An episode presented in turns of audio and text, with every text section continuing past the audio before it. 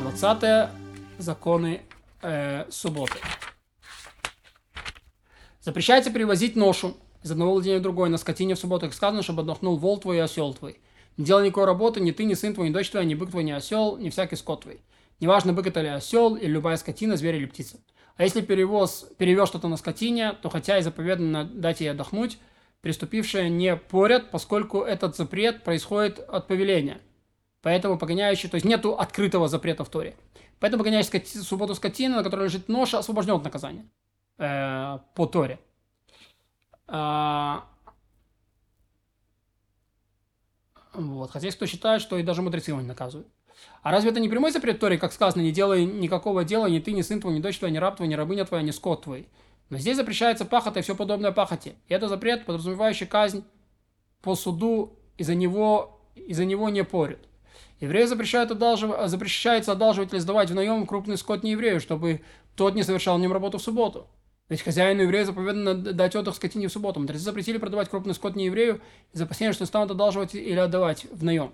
Если кто-то продал скотину не еврею, его штрафуют, и он должен заплатить э, по десятикратной стоимости скотины, чтобы вернуть ее. Не продают даже увеченную скотину, но можно продать скот не евреям через посредника, поскольку посредник не одолжит и не даст наем. Разрешено продавать не евреям коня, поскольку конь годится только для езды человека, но не для перевозки ноши. А живой человек считается несущим сам себя. И это и то, что запретили продавать не евреям, запретили продавать и еврею, которого подозревают в том, что он продаст не евреям. Но разрешено продавать не евреям корову на убой, если забивают у покупателя не еврей перед продавцом евреем.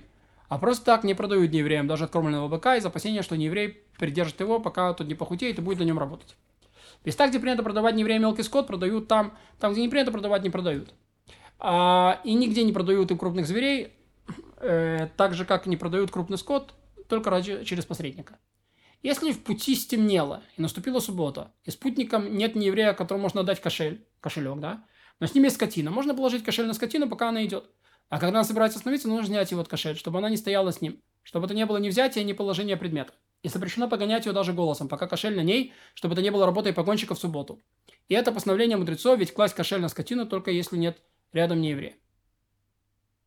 И это постановление мудрецов. Можно класть кошель на скотину, если не, рядом нет не еврея. Если с путаником есть глухонемой, безумец или ребенок, следует положить кошель на скотину, но не дать одному из них, поскольку они люди из народа Израиля.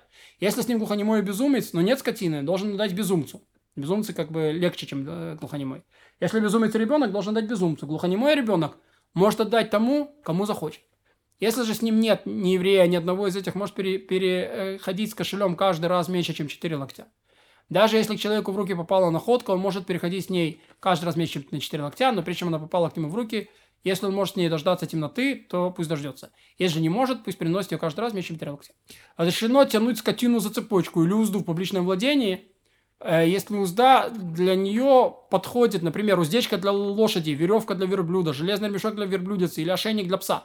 Но если выводит скотину на узде, которая не удерживает ее, например, привязывает веревку коню через рот и, или на узде, которая не нужна такой скотине и удерживала бы, ее удержала бы и меньше, например, выводят осла на конской уздечке или кота в ошейнике, это ноша. Поскольку излишняя привязь и, или недостаточная привязь – это ноша для скотины. Не следует связывать верблюда вместе и тянуть их, даже если они были связаны с канун. Не следует тянуть их в субботу. Но можно взять веревки, к которым привязаны верблюды, в руку, если веревка не высовывается из руки на тефах. И можно, чтобы веревка э, от рта скотины до руки хозяина была поднята над землей на тефах или больше. А почему нельзя тянуть верблюда в связанных вместе? Поскольку тянущий выглядит, как будто он ведет на рынок, где продают скот или играют на него. Поэтому скотина не должна выходить колокольчиком на шее, даже если ее заткнут, и он не издает звуков.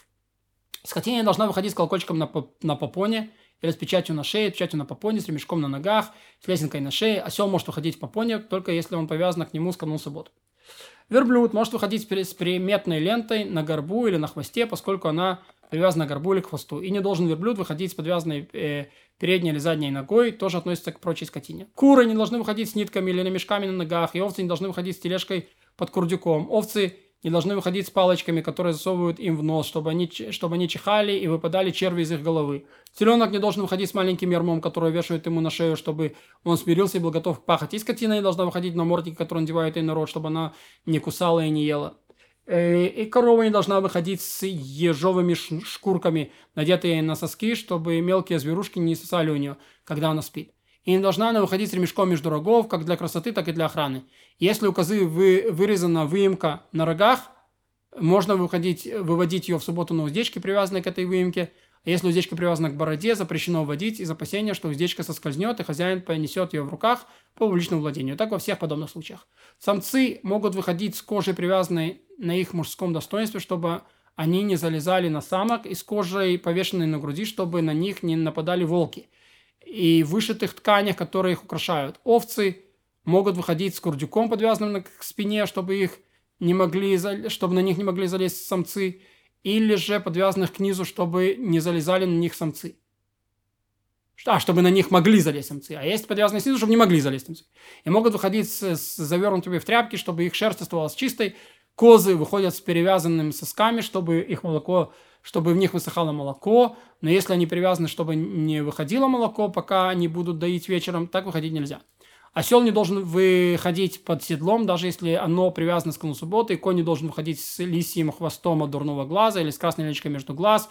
Скотина не должна выходить с торбой у рта, обуви на ногах, в амулете, который не проверен для скотины.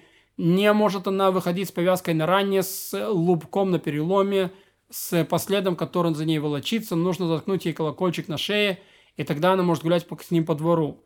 И можно надеть попон на осла, чтобы он гулял по двору, но они привязывают э, торбу к рту скотины в субботу.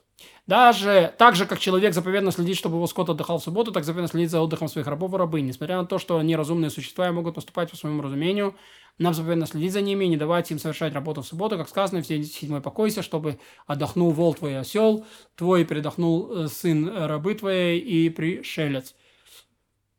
А, рабы и рабыни, об отдыхе которых нам заповедно э, заботиться, это рабы, которые были обрезаны и погружены в микве ради рабства и приняли на себя заповеди, которые обязаны соблюдать рабы. Но рабы, которые не были обрезаны и погружены в микве, а приняли на себя обязательство соблюдать только семь заповедей Ноаха, подобно пришельцу, им разрешено совершать в субботу работу для, э, для себя публично как еврею в будни.